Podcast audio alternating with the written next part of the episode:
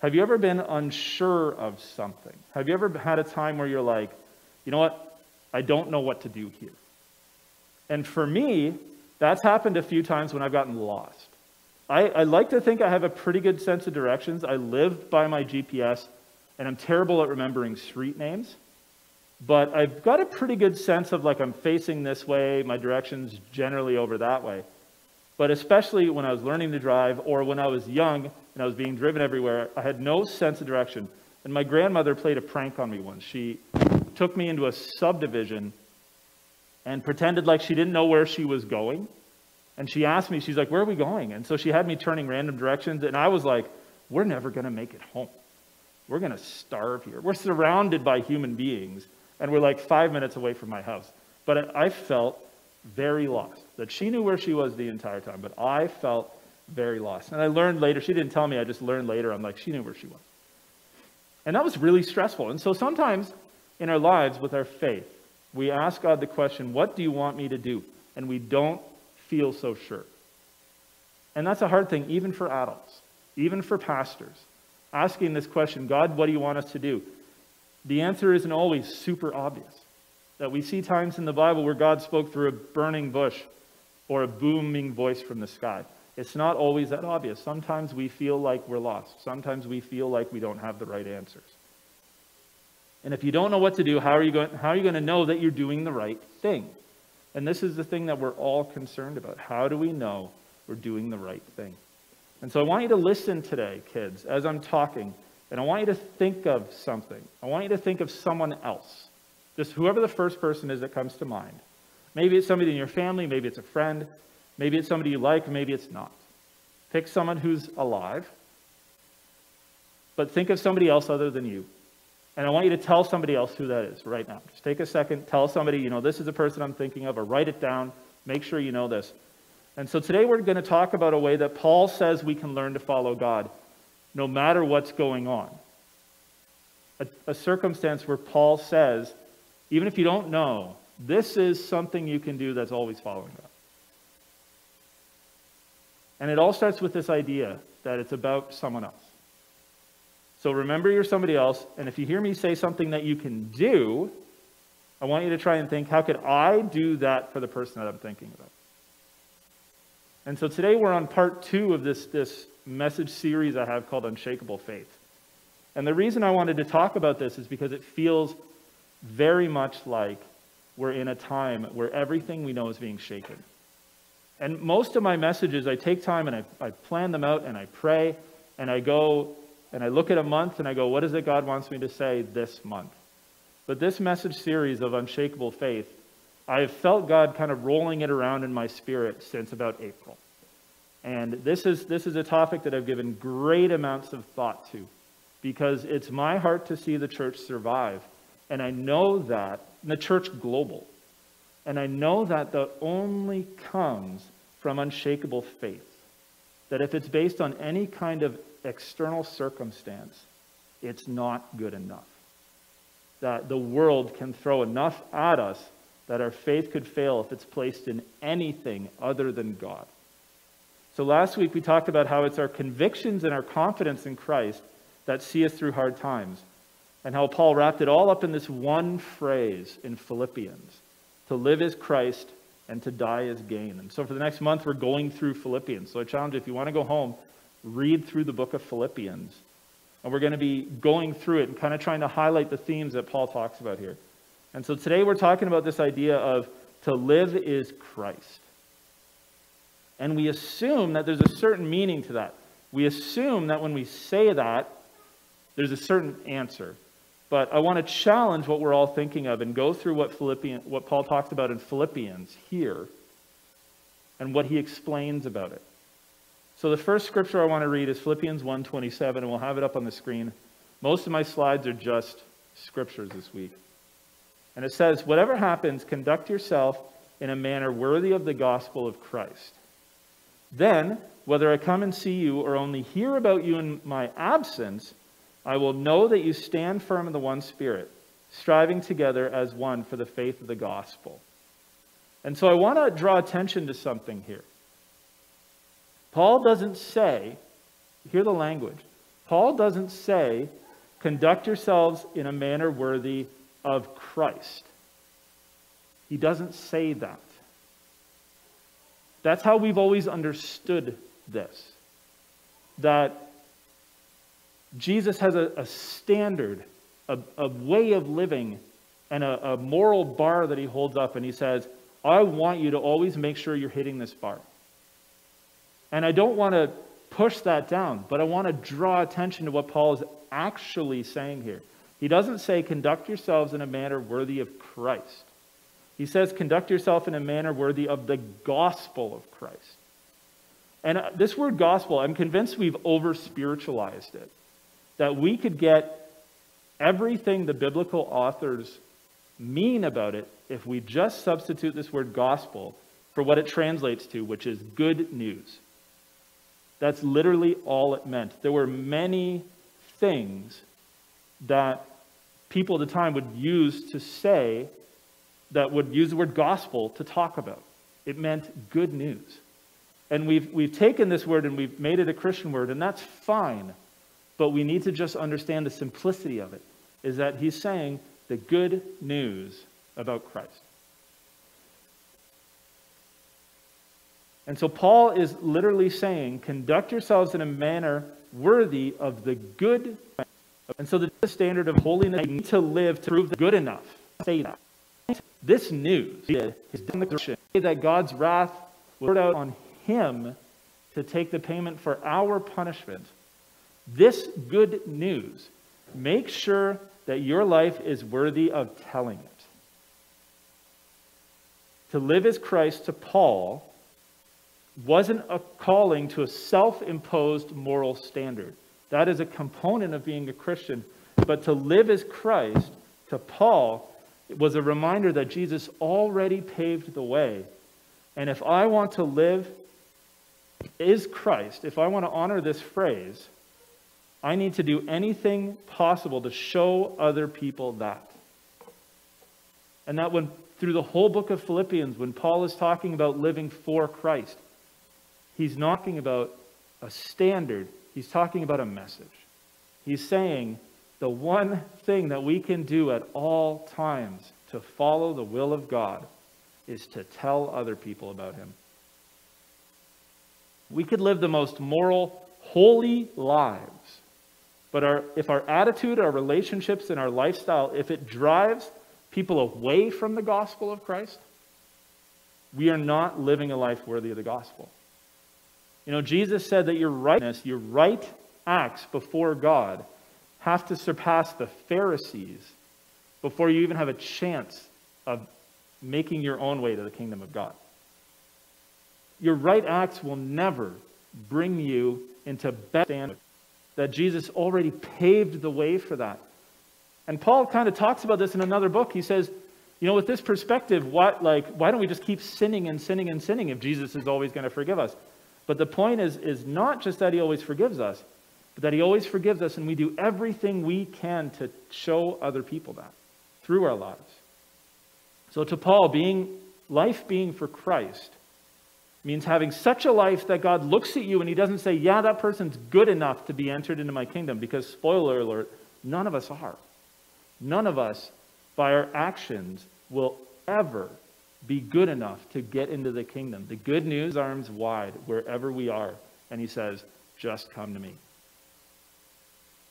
And so when God looks at us, he wants to be able to say, That is a life that is worthy of showing other people my love, my mercy, and my grace. It's not self serving. It's not even self, doesn't ask the world the most of what it needs. And this isn't even a stretch in the text. Off chapter one on this idea of our lives being so relentlessly outward focused and being such a strong testimony of God's goodness. And let me read Paul's concept of what victory in this area looks like. And this is my next slide. And I'm starting a bit through the first verse where he says, I know that you will stand firm. So he says, Then whenever I come and see you or only hear about you in my absence, I know that you will stand firm in one spirit, striving together as one faith for the gospel, without being frightened in any way by those who oppose you. This is a sign to them that they will be destroyed, but that you will be saved, and that by God. So listen to these qualities. Paul gives an aspect of life for Christ. He says, living for Christ is about doing whatever we can to show other people God's love. And he says, if you honor this, if you follow this, this is what is going to come fearlessness. And it, it literally says, without being frightened in any way by those who oppose you. So it's not just fearlessness because of comfort. It's not just, I'm not afraid because the world is golden. It's fearlessness in the face of opposition. Isn't that something that we want?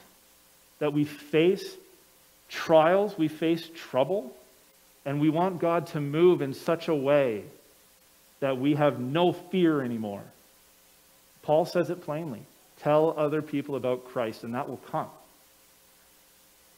Not only tell other people about Christ, but live the kind of life that's worthy to show other people about God's love. And this is why I'm a person that looks so far beyond culture that I don't want anything I wear, anything I do, anything I say to make someone feel like they're not welcome to listen to the gospel. Paul said, You know, to the Gentiles, I'm like a Gentile, and to the Jews, I'm like a Jew, that I'm all things to all people, so that by all possible means I might save some. That this is, this is life for Christ, is not looking at ourselves, not looking at what we think we need, but looking at the other person and saying, what, is this, what does that person need to hear the gospel? Do they need a meal? Do they need someone to come over and listen? Do they need help cleaning their house? Whatever this other person needs to feel that love from God, I'm going to do that. And when we do that, we will have no fear because that's what the Spirit promises us. And so, like I said earlier, sometimes it's hard to know what God wants us to do. But it shouldn't be because He's already told us so many things of what to do. I had a pastor once that said, if you pray and you don't know the answer, if you say, God, what should I do? and you don't know an answer, do something. Pick something from the Bible and do it. You know, Bible says that faith is taking care of widows and orphans. If you're not sure what to do, find one of them. And so it shouldn't be hard because God's given us so many things already. So if you're never sure about what God wants you to do, just say this God wants me to love someone else. And just in case we feel like I'm sort of stretching a little bit out of the text, because there's, there's a lot of temptation for people to reduce this gospel to just love everybody. If someone's doing something wrong, just love them. If, if someone doesn't want to hear anything, just love them. You don't ever have to challenge people. That that's not true. But Paul still drives us on to this motivating factor of love. So in Paul in chapter 2, so we were talking about chapter 1 and living worthy of the gospel of Christ. In chapter 2, he starts it off and he says this.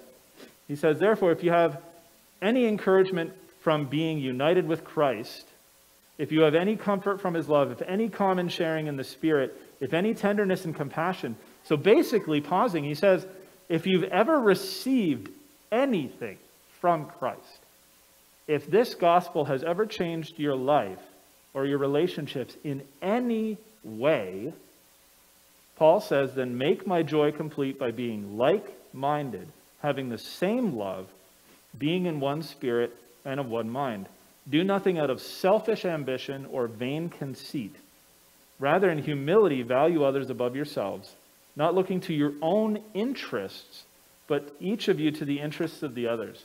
And something that jumps out about this verse to me, a little bit of a sidebar, is we often talk about what other people need, and we're comfortable there.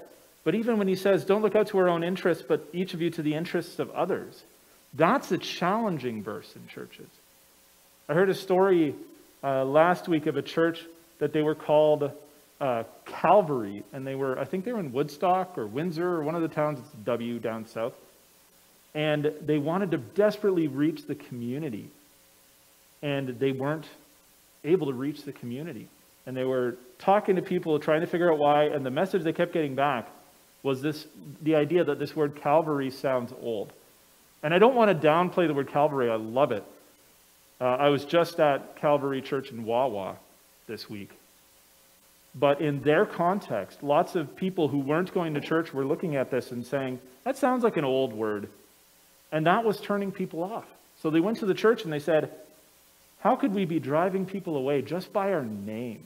So they picked a new name. And their church started growing. It's such a simple thing.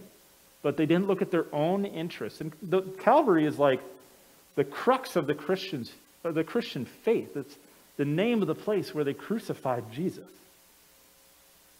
But they looked at, rather than their own interests, they looked at the interests of the people outside, and they're seeing salvation after salvation after salvation.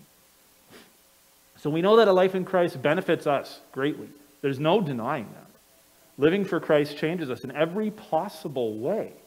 But we can be tempted in living for the gospel to draw attention to maximize what we get out of it. I've worked in places where the management or the ownership, it was just about maximizing profit, doing whatever we could to make sure we have the most possible money.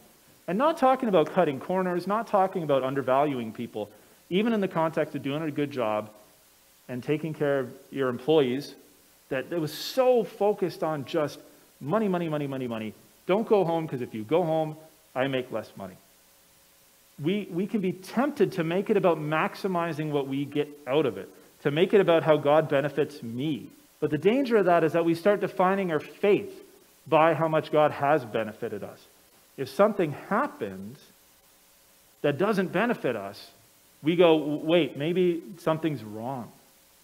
But Paul's saying here if you've received any kind of benefit from Christ already, if you've had any kind of experience at all, don't focus on yourself Focus on other people. Fight that urge. Don't fight and claw to meet your own interests and needs. Fight to meet the interests and needs of other people. And just like at the beginning, where he says, Live a life worthy of the gospel, and if you do that, you will have no fear. Paul follows this one up again, too. In verses 5 and 8, he says, In your relationships with one another, have the same mindset as Christ Jesus. So he's making that connection again that what he's about to say, this is what Jesus did, who being in very nature God, did not consider equality with God something to be used to his own advantage. Rather, he made himself nothing by taking the very nature of a servant, being made in human likeness, and being found in appearance as a man, he humbled himself by becoming obedient to death, even death on a cross. So, Jesus, the one person who's actually earned it, the one person who can say, I deserve what I get was the one person who was the most outwardly focused out of anyone. He came as a servant. At one point in the Gospels, he washed the disciples' feet, and we don't have a context as Christian, as people in this society of how humiliating that would have been for him. And Paul wants us to understand that Jesus' life, he brought himself lower, but that this is what came out of it. Philippians 2, verses 9 11. It says, Therefore God exalted him to the highest place and gave him that name that is above every name, that at the name of Jesus every knee should bow in heaven and on earth and under the earth, and every tongue acknowledge that Jesus Christ is Lord to the glory of God the Father.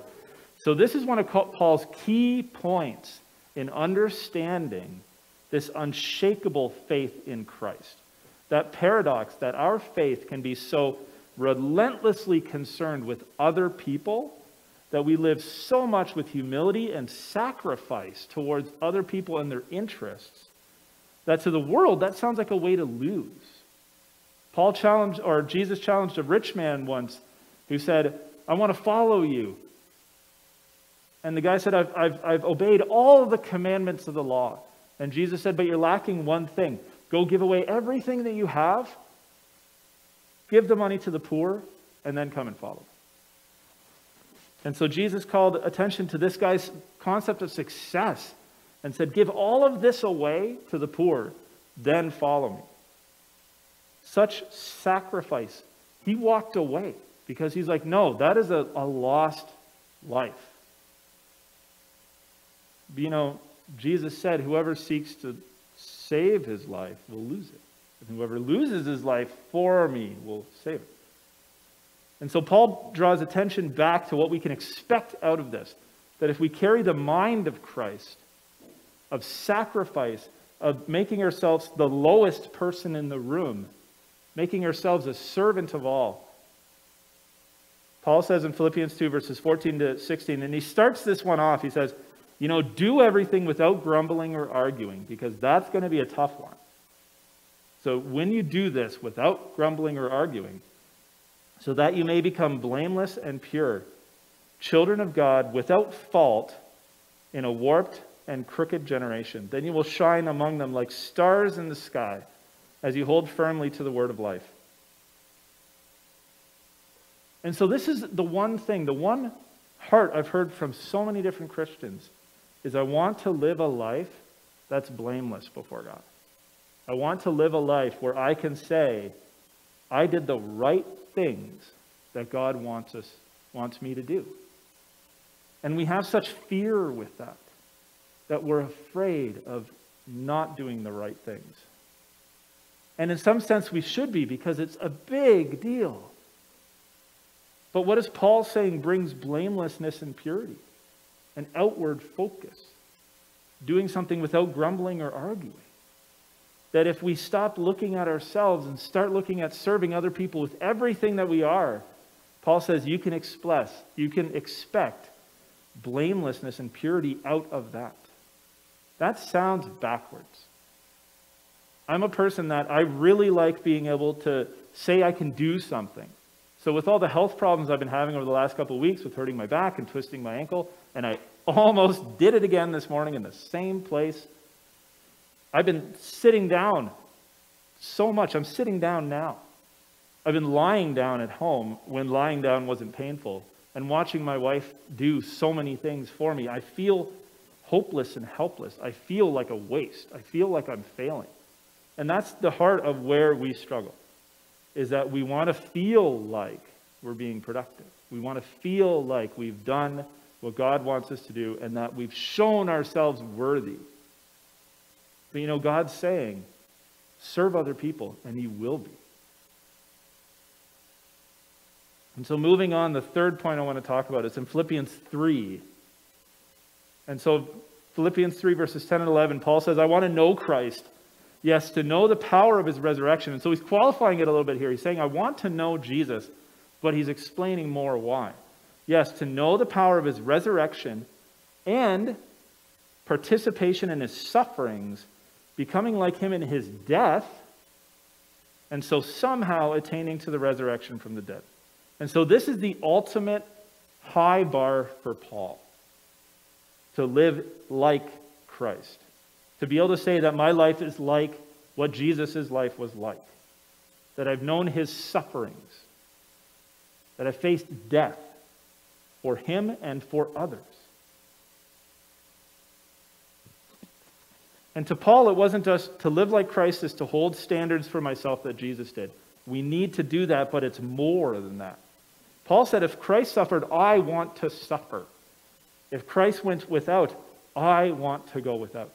If Christ died for others, I want to die for others. He was convinced that walking like Christ in this life led to walking like Christ in the next one, knowing the power of the resurrection from the dead. But how many times have we thought that our suffering was a strike against our faith? Maybe we have a backwards concept of what grows us and benefits us. I mentioned earlier about a friend of mine who serves in a foreign nation, and they face suffering and persecution every day. That if they found out this couple were missionaries, they'd be put in handcuffs, put on a plane, and shipped out of the country. And that's the good news. People in the country who become Christians face a lot worse than that. That there's police districts near their town that put out bounties on arresting Christians. And this is today. But the church thrives in the face of suffering. Paul said, Rejoice in suffering because God can use it to produce fruit. So to Jesus, success was to go out and teach other people about God, to seek the lost, and to die for other people. But to us, success is often seeking the greatest experience for ourselves. Is that what Jesus did? You know, Jesus suffered in his path to communicate the good news to the lost. As far as we know, he didn't have a home. But we aim to suffer the least. That Jesus sought to feed, we seek to eat. Jesus proclaimed that he finished his work when he gave everything. We say that it's not finished until we've received more. Is that what Jesus did? And I don't mean to criticize with this point. I mean to draw our attention to something that we may have missed because I want to see great things for everyone. We see the whole point of everything is to be with Christ so that we can receive from him. But Paul taught that the whole point was to be like Christ so that everyone else could receive from him. And Paul makes this connection later. Because we know that this kind of a perspective doesn't benefit us in the here and now. Having a relentlessly outward focused life doesn't pad our bank accounts. But Paul reminds us here in Philippians 3, verses 20 and 21, he says, But our citizenship is in heaven. We don't live here. We're just on the path back home. Our citizenship is in heaven, and we eagerly await a Savior from there the Lord Jesus Christ, who by the power that enables him to bring everything under his control will transform our lowly bodies so that they will be like his glorious body. And so this is the absolute high bar. This is the end result of our faith. We recognize that this isn't prosperous here. But listen to the victory that Paul talks about. The power that enables Christ to rule the entire universe will come into your life and will transform everything. Every weakness that you try so hard to overcome, every failure that you try so hard to prove to God that you're better than that, in one moment, God will take it and He will make all of it new. Every failure, every weakness, every problem inside of us, Christ will one day clear it all away.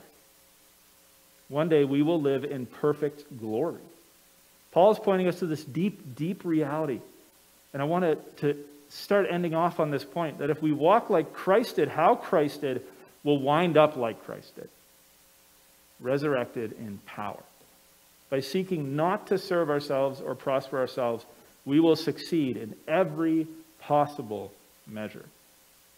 Every problem that you could ever face in your life, everything that could ever come out of your weakness or your sinfulness, in every conceivable way that we are in want now, God will fulfill in perfection. And so by sacrificing our lives, we can succeed in power and perfection and glory.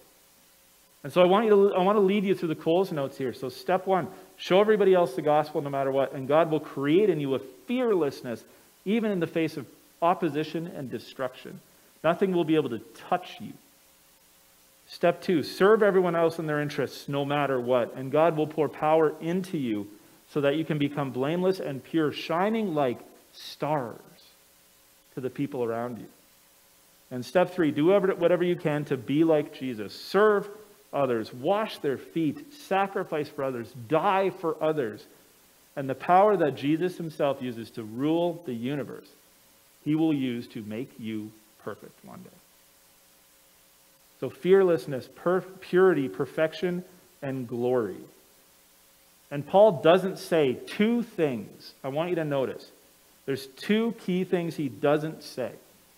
He doesn't talk about your current circumstances, and he doesn't talk about entrance criteria. He doesn't talk about where you are, and he doesn't talk about how good you are. Because it's not about those two things. Every single one of these, serve without ceasing and give yourself for other people, can be done absolutely anywhere, at any time, by anyone, to any. No, we know sometimes we just want more clarity, or sometimes, if we're honest with ourselves, we want an easier answer. In this letter from prison, he's saying, Me in prison, you can do these things. Whatever could be done by out like it. And here's the real truth the real power of what Paul is teaching here. Paul is saying to live is Christ, and that means that Christ is life. And that's what we want at the end of the day. that we want Jesus. And I'm not saying th- that secretly we don't. What I'm saying is that we're built to want life, we're built to want good things. And that Paul is trying to drive it in again and again and again. This life that Christ lived does not look like it, but it will lead there. And that's the beauty of this backwards kingdom. You know, Paul says the one who wants to be first has to be last and a servant of everybody. Or Jesus said that. I keep getting them mixed up in this message. We can't meet our own needs until we're so laser focused on reaching other people and meeting their needs. That's the paradox. We can't bring Christ in until we're dead set on giving him out. We can't save our lives until we're willing to give them away.